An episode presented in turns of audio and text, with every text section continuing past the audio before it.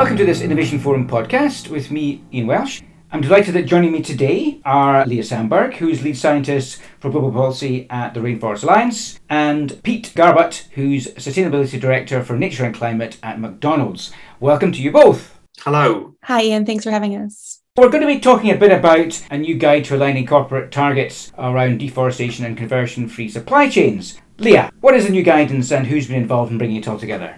The guide that we've produced is intended to help companies understand how to take an integrated approach to account for both deforestation and conversion and associated greenhouse gas emissions from land use change. It was jointly developed by the Accountability Framework Initiative, the Greenhouse Gas Protocol, and the Science Based Targets Initiative's Forest Land and Agriculture Project, or SBTI flag, to support companies in using guidance from all three organizations in concert with each other. Why have the participants worked together on this? This month, the Greenhouse Gas Protocol and SBTI flag both released the most detailed guidance yet created on how companies should account for emissions from agriculture and forestry production and trade, and how to set targets to reduce them in line with 1.5 degree climate goals. For many companies in food and agriculture sectors, the largest component of these emissions are from land use change. So it was really important to all of us that we make it really clear that there's already a great deal of work that's been done to understand and address land use change by companies following the accountability framework. And we wanted to make sure that the new guidance from these two initiatives builds on the framework and on what companies are already doing to address deforestation and conversion. So, this guidance is our effort to clarify and explain how all these things fit together. More specifically, then, what is the new guidance setting out to achieve? So, it's intended to clarify how best practice on accounting for and setting targets for land use change emissions found in the new guidance from SBTI flag and the Greenhouse Gas Protocol relates to best practices from the accountability framework. So there's three main components on this. The first is target setting. Companies are being asked to set both no deforestation, no conversion targets, and science based targets to reduce emissions from land use change.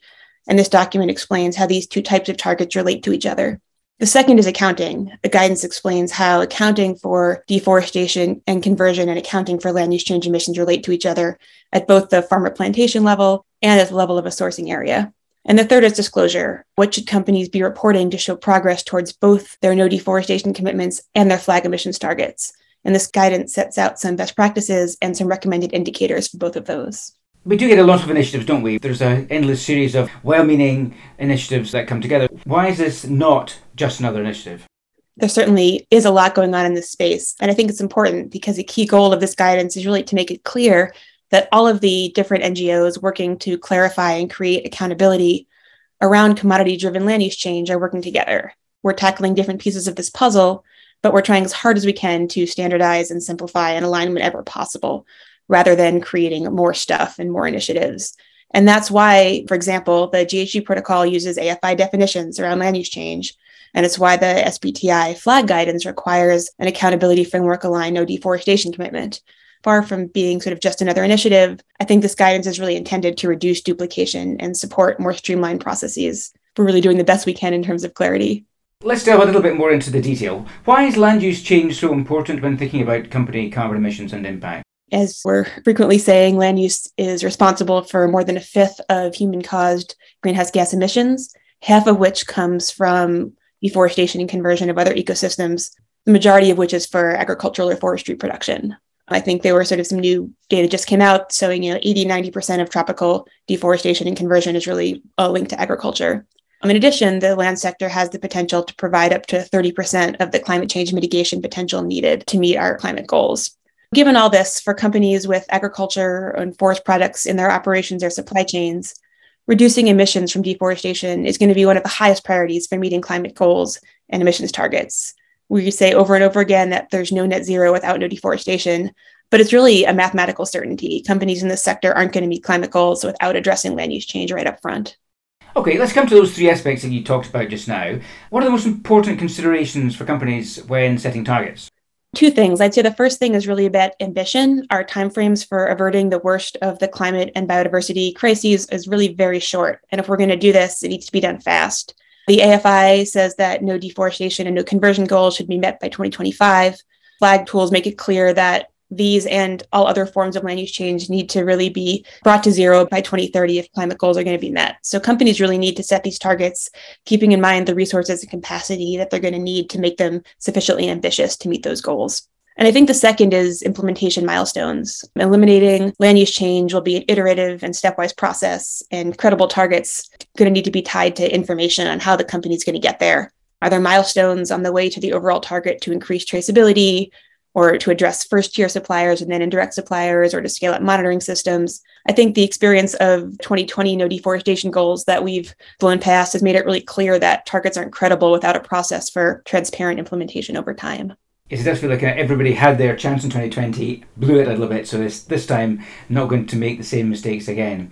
What about accounting for impact? What are the most important considerations when doing that, when accounting? Absolutely. And, you know, accounting is, is the biggest piece of this and it's, it's really complicated. And, you know, there's a huge amount of guidance coming from especially the GHG protocol on this two considerations that are pretty universal. Those are to be comprehensive and to be transparent. For both deforestation and conversion and land use change emissions, companies to think across all of their operations, suppliers, and geographies really in a comprehensive way so that the numbers that we're getting out of this are meaningful and interpretable, not linked to specific geographies, specific sets of suppliers, et cetera. And the second is really about transparency in the accounting methods. There's different approaches still being discussed on which lands are included, which emissions factors to use, et cetera. So, regardless of what approaches companies take, they need to be really clear about the data that they're using, the assumptions that they're making, and how they arrive at the final figures that they're reporting. And how are these impacts best disclosed? When we talked a lot about reporting, what are the best ways to go about that? This guidance includes a set of recommended indicators for land use change, for deforestation and conversion free progress, and for land use change emissions. And companies looking to disclose effectively on these topics can use that list to make sure they're including essential information however they're reporting. However, disclosure is really a key area in which we're working hard not to reinvent the wheel. So we work closely with CDP to ensure that disclosure using CDP forests and climate questionnaires are aligned and have appropriate methods for disclosure. We've worked with the Global Reporting Initiative on their new agriculture sector standards so that this information can be disclosed through sustainability reporting using that standard. So companies can continue to report using common and accepted platforms while using this guide to ensure that they're including all the relevant information. Pete, let me turn to you. How would you characterize McDonald's land use change impact? Around 99% of our emissions as a business are in scope three. Most of those emissions come from our supply chain, from the activities around growing, processing, transporting food and fiber products. Now, we know that how we and our suppliers source the ingredients for our menu and the fiber for our packaging can both directly and indirectly impact forests, the communities that depend on them, and important to this discussion, the greenhouse gas emissions associated with them. And the majority of farm based commodities that we source do have some element of land use change emissions embedded in them, either through direct impact from the growing of those commodities or via things like animal feed which has been grown and had an impact on forests and the natural environment. But the precise amounts of them differ by lots of different factors, including the type of commodity and the sourcing region. And while we tailor our emissions data and our land use change data to the sourcing, unless we have more detailed sub country origin level sourcing information, then a lot depends on the land use change emission factors associated with that country. How then does countering these fit into your route to net zero strategy? Eliminating deforestation and credibly accounting for the impact of this on our greenhouse gas emissions is a core pillar of our climate strategy. It ranks alongside working to support our suppliers to reduce emissions through farm management efficiencies and to invest in climate resilient farming systems like regenerative agricultural practices, which can both improve soil carbon and soil health different aspects of those priorities as part of our strategy come to life in different ways across each commodity source and each sourcing region.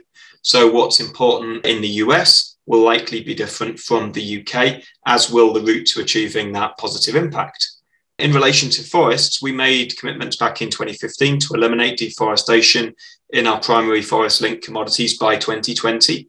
And to do this, we put in place roadmaps, requirements, detailed processes to prioritize progress in those commodities. And that's at the end of 2020, we sourced 99% of those commodities in ways that supported deforestation free supply chains. And we continue to report our progress annually against that.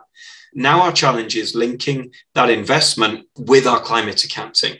And so, strengthening the approach where needed expanding our focus to other supply chains too, where needed to drive down emissions. And so it's one of the reasons that we're engaged with groups and organizations like AFI, the Science Based Targets Initiative, FLAG work streams, and also the Greenhouse Gas Protocol, because we know we need to collaborate with others on the solutions to some of those challenges that still remain in this space, and especially around the accounting challenges of measuring the impact, monitoring it credibly, accounting for it, and then scaling up some of the interventions that we need to have to address that impact.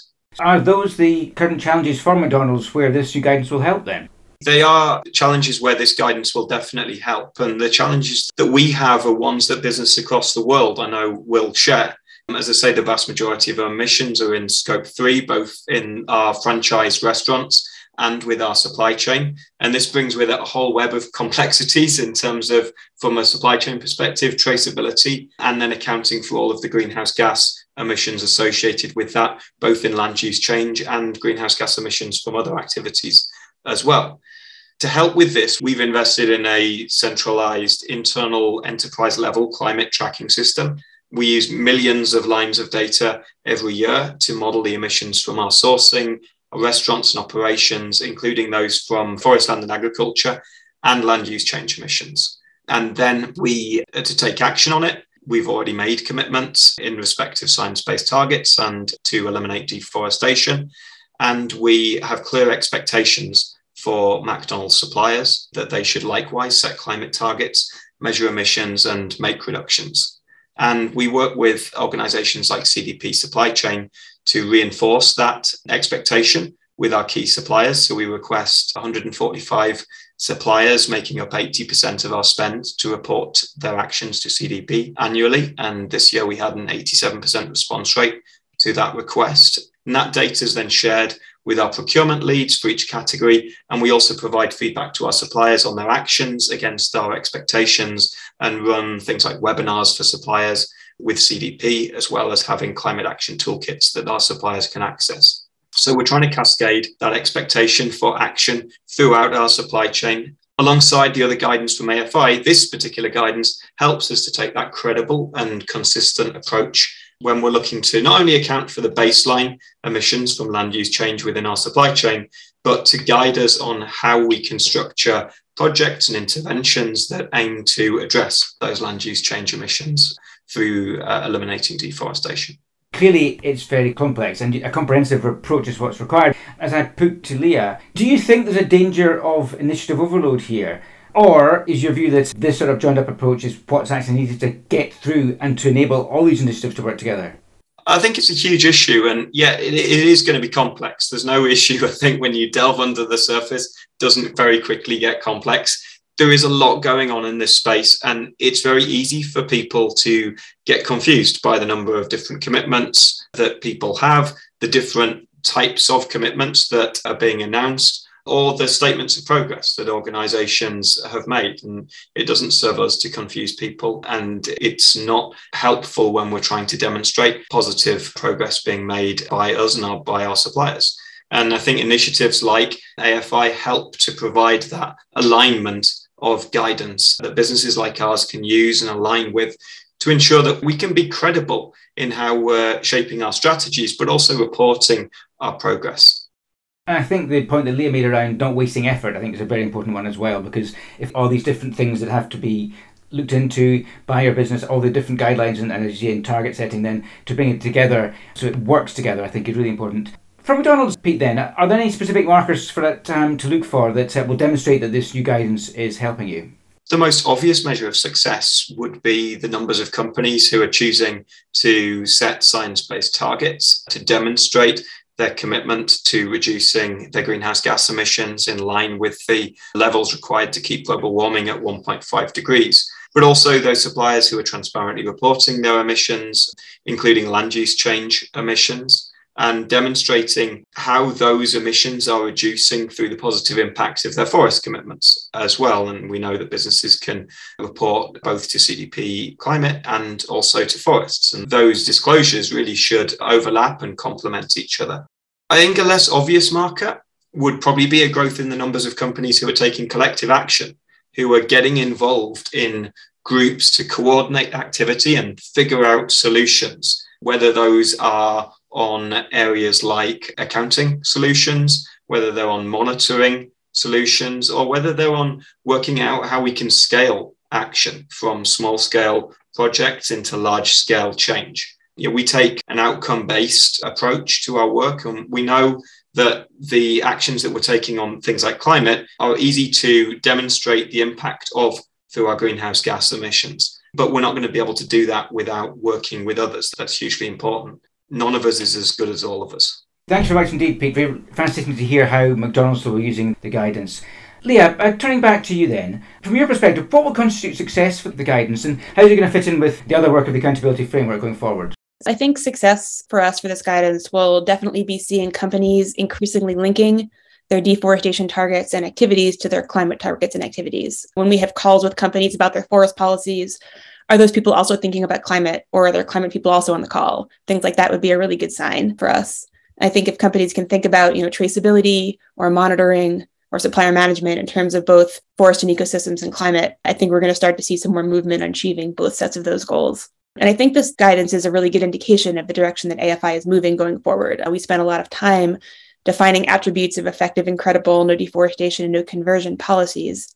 And now we're trying to use the broad reach of our coalition to really continue to dig in and support companies in integrating those policies at the heart of their sustainability goals as they're working to achieve climate targets, but also biodiversity targets, sustainable development targets, et cetera. So the extent that we can really be working across our coalition to really make sure that forests are at the center of all of the things that companies are doing to meet their targets going forward. It does feel that this is all about now. This is the how it's going to happen part of the road to getting to net zero and the road to eliminating deforestation. Everyone's agreed we need to do it. And now, really, we're getting into the details of how it's going to happen. So, very exciting indeed. Listeners, links to the new guidance will be in, in the podcast description, so look out for them then. And there'll be other materials which are announcing the various aspects of the guidance are available as well. But for now, Leah Samberg from Rainforest Alliance and Pete Garbutt from McDonald's, thank you very much.